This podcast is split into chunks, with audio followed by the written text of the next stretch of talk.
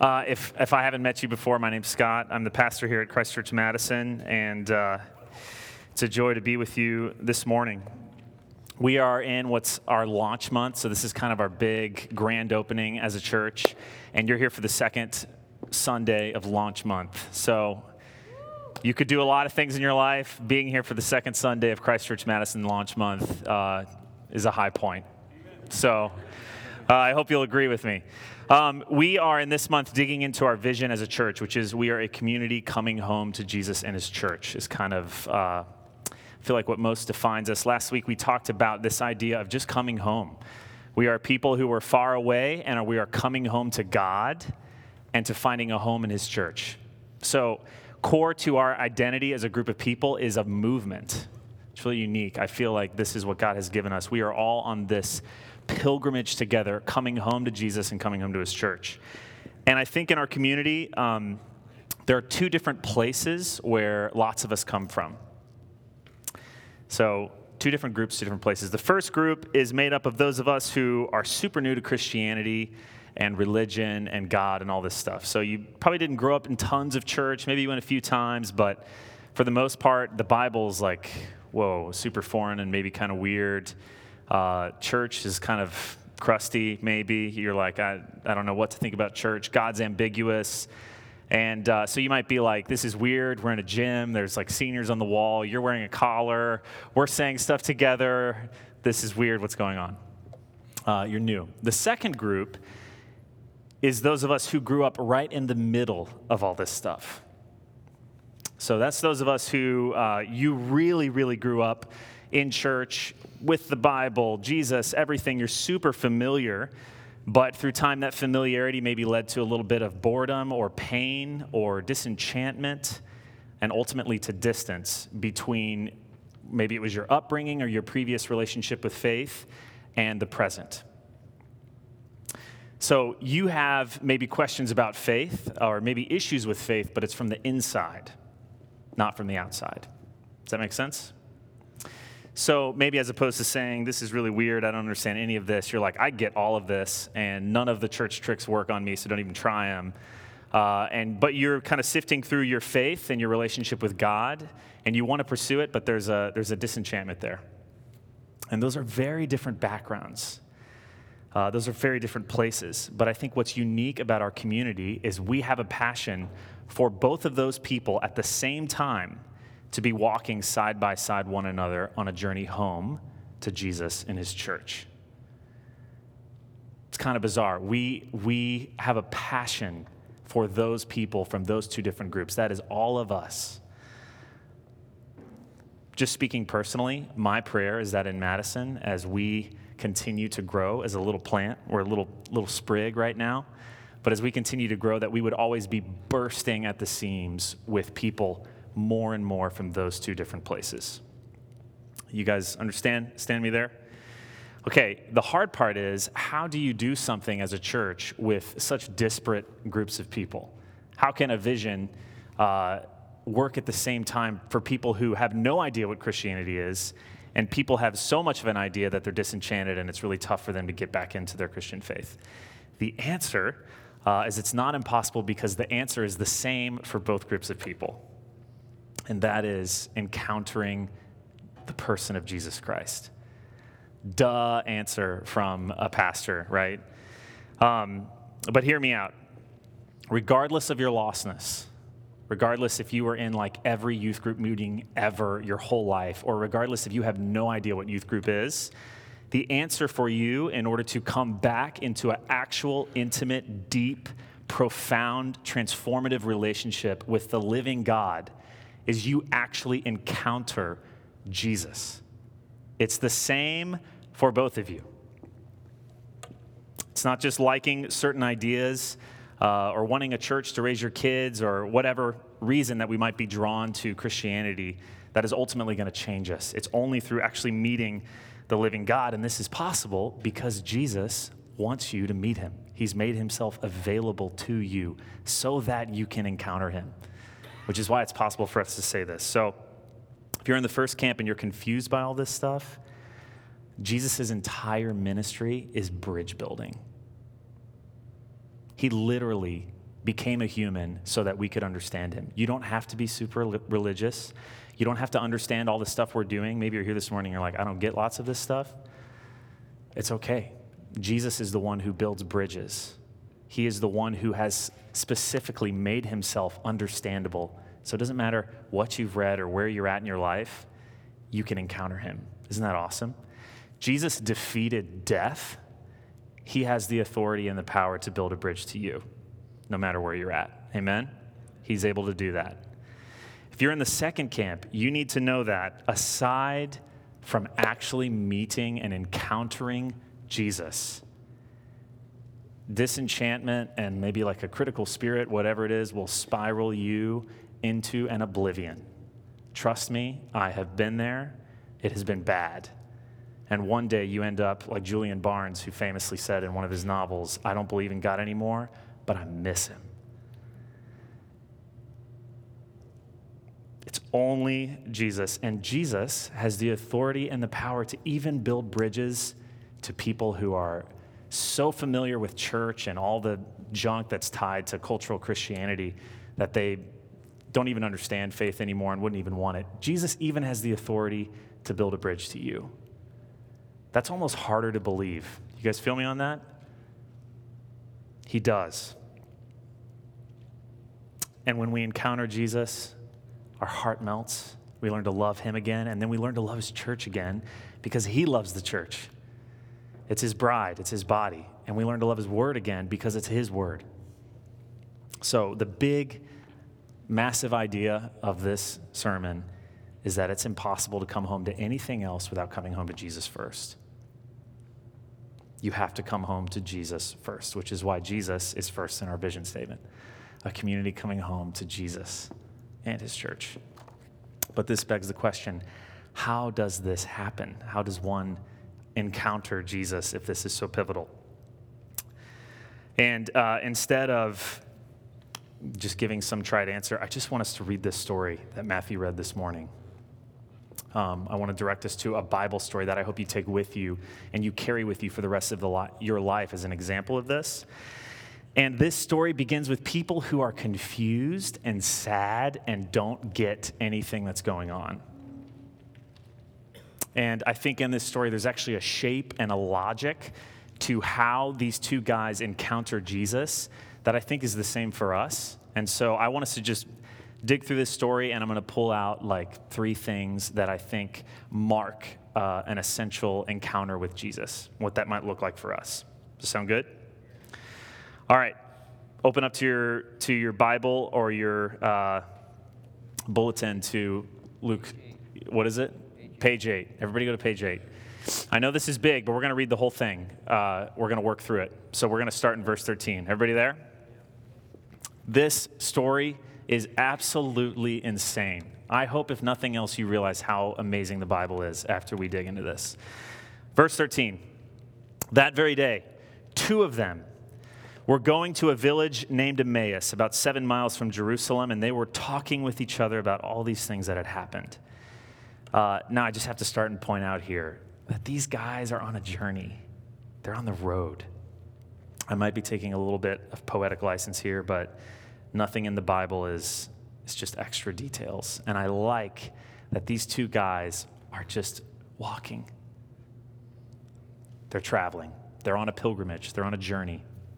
And what are they doing?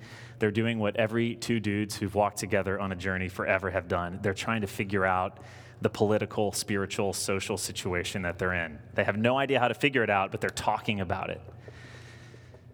And they were talking with each other about all these things. Uh, for a little context, Jesus has just been crucified in Jerusalem, um, which they'll talk more about what they're talking about, but they're trying to figure out all this stuff that's just happened.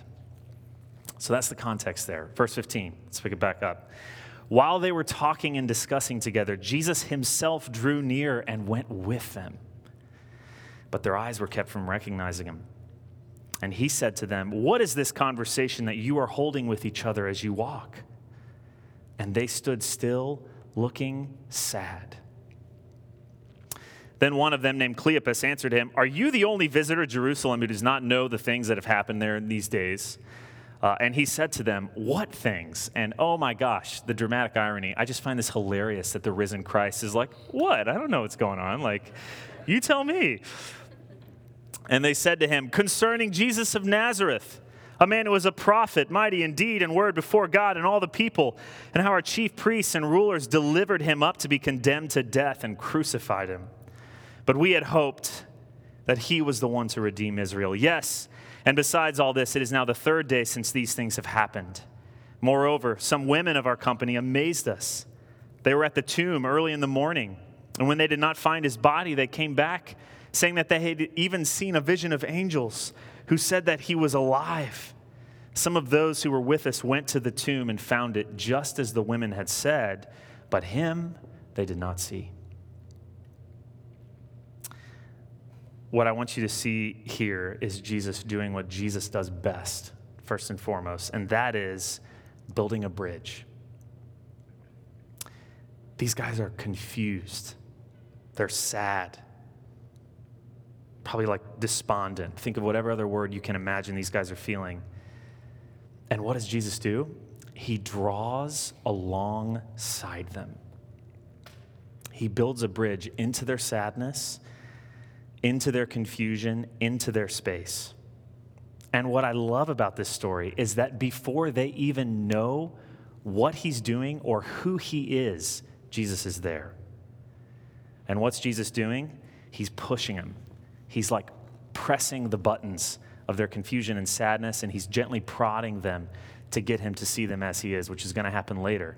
But at first, he's walking alongside of them and he's just kind of gently nudging them. For those of you who've met Jesus, you're here this morning and you would say that's happened. I bet, to quote Amazing Grace, in the hour you first believed, later on when you look back, you can see, oh my gosh, Jesus was walking alongside me before then working in my life until this moment when I kind of had this encounter with him. Give me some head nods if, if you would agree with that. Jesus was there. You didn't even know it. You didn't start this process, Jesus did. If you're here this morning and you've never met Jesus, is it possible that Jesus is walking alongside you and gently prodding you and pushing you and leading you to reveal himself to you? First thing I want to highlight out of this is Jesus comes to you before you come to him. And that takes a lot of pressure off this whole thing. Amen? Jesus comes to us long before we ever come to him. These guys are just in the middle of it, and Jesus is right there, and they have no idea. He builds the bridge. He became a human. His cross and resurrection, everything is building a bridge to us that we might be able to interact with Him. And by the power of the Holy Spirit, He does the same thing individually to you and me today. Jesus comes to us before we come to Him. To get back to the story, they say all this stuff to Jesus, and then Jesus answers after He goes, What things? I don't know what you're talking about. Verse 25. Everybody go back with me.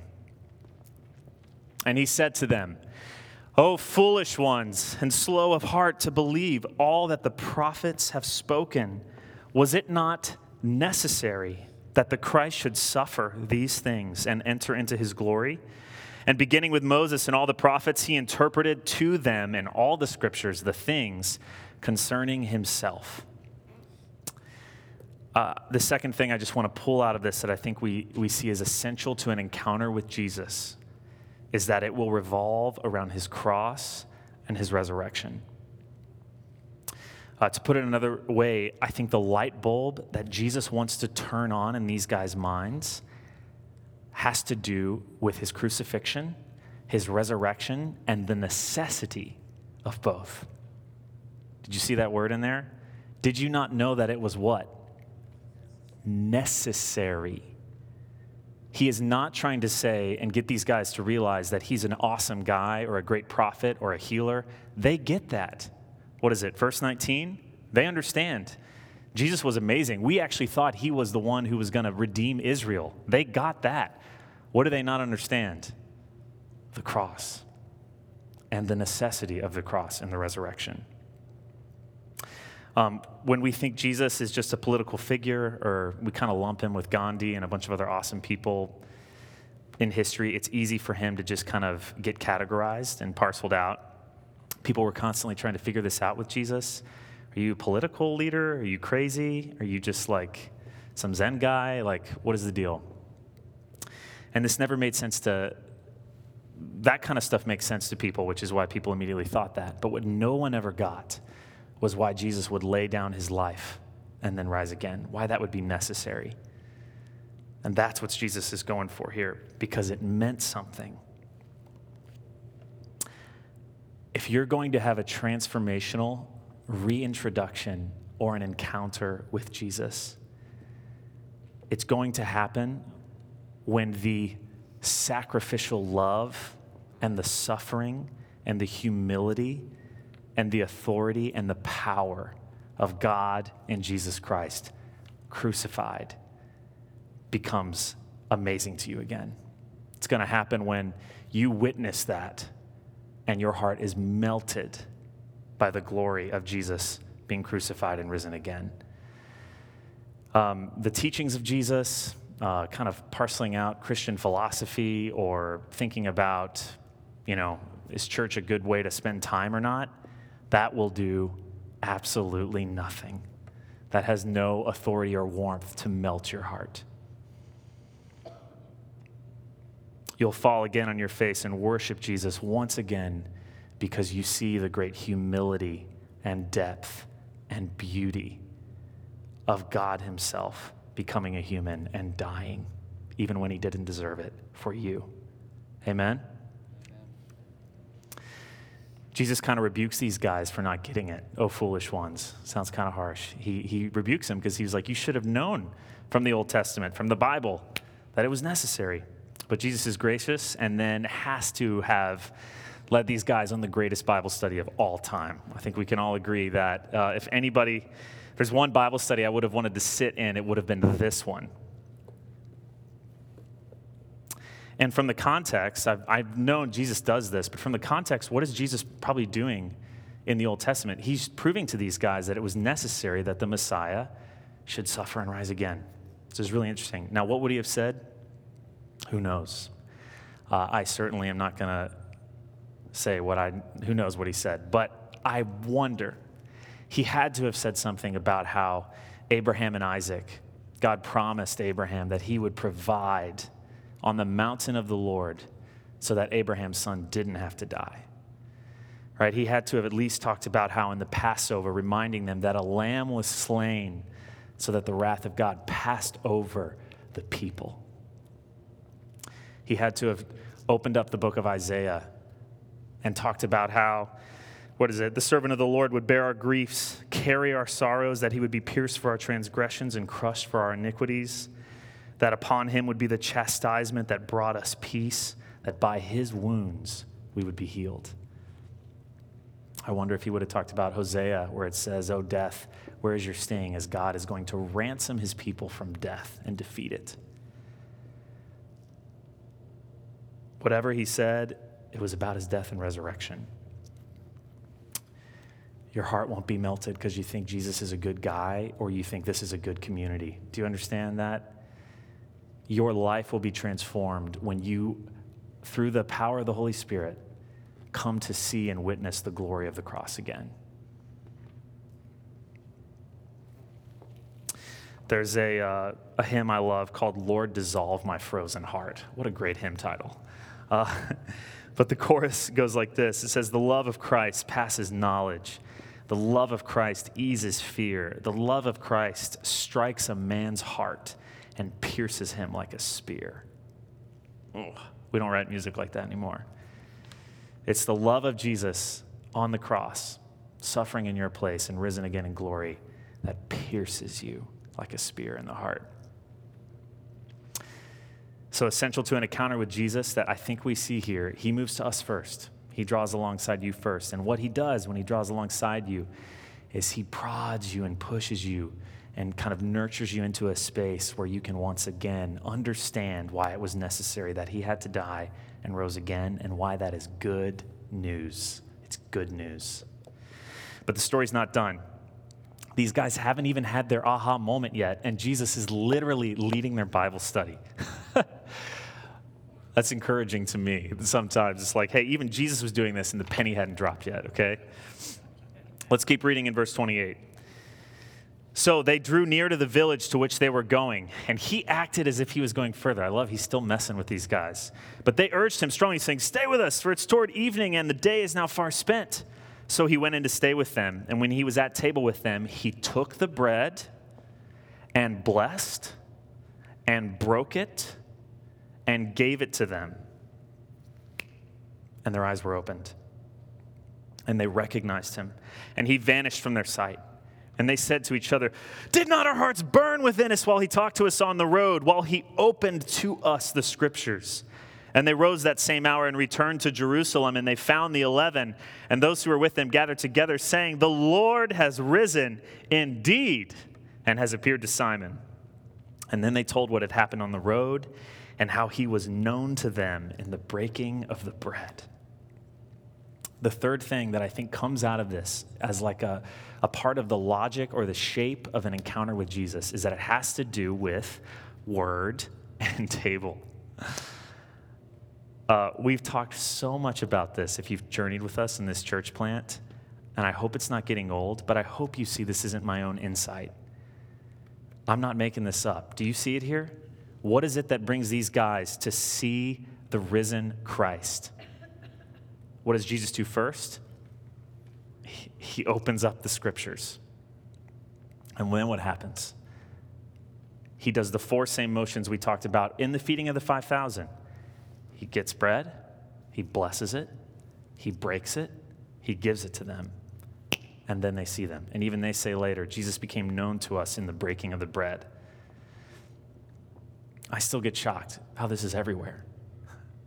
That's why we do this. Jesus' body was gathered up, it was blessed, it was broken, and it was given for the life of the people. And here's what blew my mind this week Jesus is actually there, and he still does this. Isn't that shocking?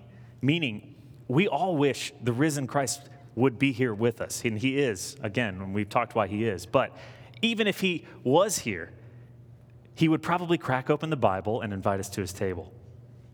That's what he did with these guys. He used word and table in the way that they actually ended up seeing him. So Jesus meets us in his word. It points to him and it illuminates him. It draws us to him with burning hearts. And you cannot love Jesus and not love the Bible. Uh, it's been easy sometimes for me to love the idea of Jesus, but kind of hate the Bible because I thought it was culturally passe or whatever. But you cannot separate those two things. It's His Word. What does he use to reveal himself? In this context, the Old Testament, Moses and the prophets. When we learn to love Jesus and our heart melts because we meet him personally, it personally melts our heart to his word. And he reveals himself to us in the Eucharist and the Lord's Supper. Again, those four motions, that same thing. Jesus uses, he meets us in a real way in the Lord's Supper where he becomes known to us. So to go back where we started, as a community coming home, the big idea here is idea here is that you cannot come home at all without coming home to him. He's the one who takes us home. He's the way, like we talked about last week. But we come home to him. He's the bridge builder to everything. So if you're disenchanted with church, if you're disenchanted with God, if you have no idea about God or church or religion, but you're interested in these things and you feel a yearning to come home, Jesus is the one we go to first. And what does that look like? What does it feel like to encounter him? At least, it's way more than this, but at least, first, Jesus comes to us before we ever come to him. He's going to be moving. He's the one who, who comes to us. Praise God. Second, it's going to center around his cross and resurrection and an understanding of why it was necessary, why it's good news, and what it means. That's what pierces our heart like a spear. And third, it involves word and table. Even in this story, it involves word and table. So, how do we apply this uh, to, to land the plane here? First, uh, I would encourage you to pray for Jesus to draw close to you. Um, if you're in either of those groups and you're like, man, that is me right now, pray that Jesus would do for you what you cannot do, which is build a bridge out of whatever you're in.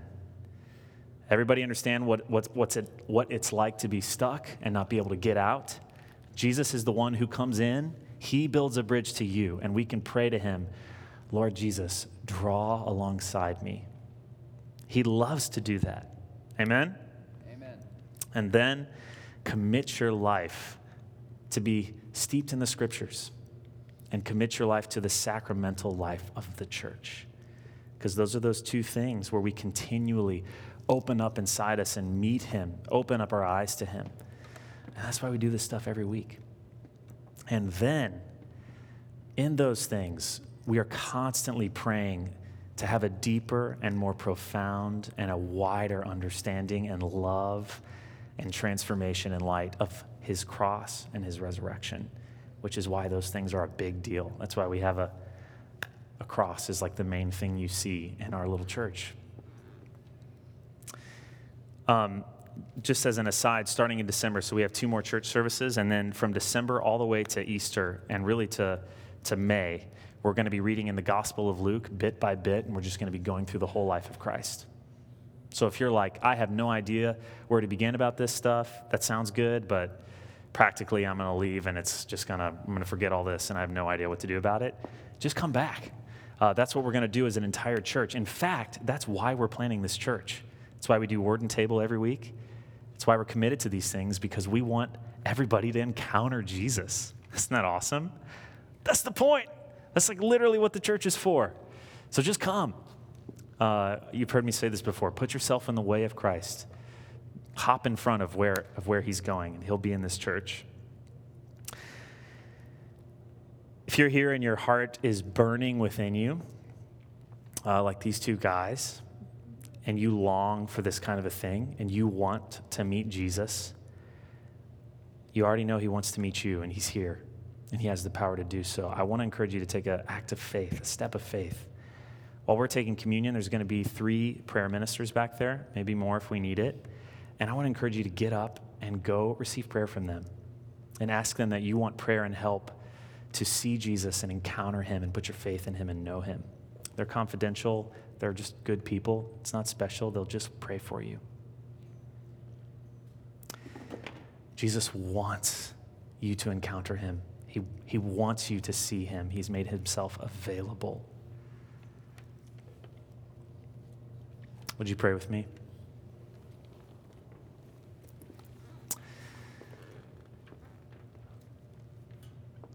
Jesus, do for our church plant do for our church, do for our friends, do for us what we cannot do. And Lord, walk along beside us. And Lord, if in all the ways that you're already walking beside each person here and moving in their life, oh Lord, would you bring us, open up the scriptures to us, meet us in the breaking of the bread. Help us to see you and once more be melted pierce our hearts with the love of Christ. For your name and in the power of the Holy Spirit, we pray all these things.